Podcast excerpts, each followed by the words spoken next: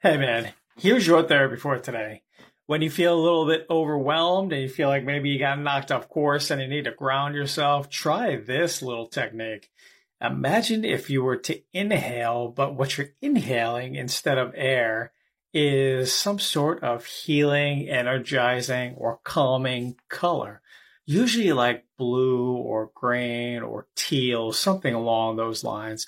And as you inhale that healing color, imagine it going to all parts of your body, just like the air moving in, this color moving in and touching all parts of your body. And as you exhale, imagine some maybe negative kind of uh, color coming out that's reducing. Maybe it's black or red or gray or whatever that um, you know n- negative color uh, is for you. Imagine exhaling that out. So you're breathing in some healing, healthy, what have you color, and exhaling the negativity. And just focus on that. It enables you to ground yourself in the present moment.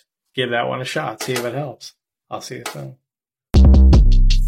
Shortcast Club.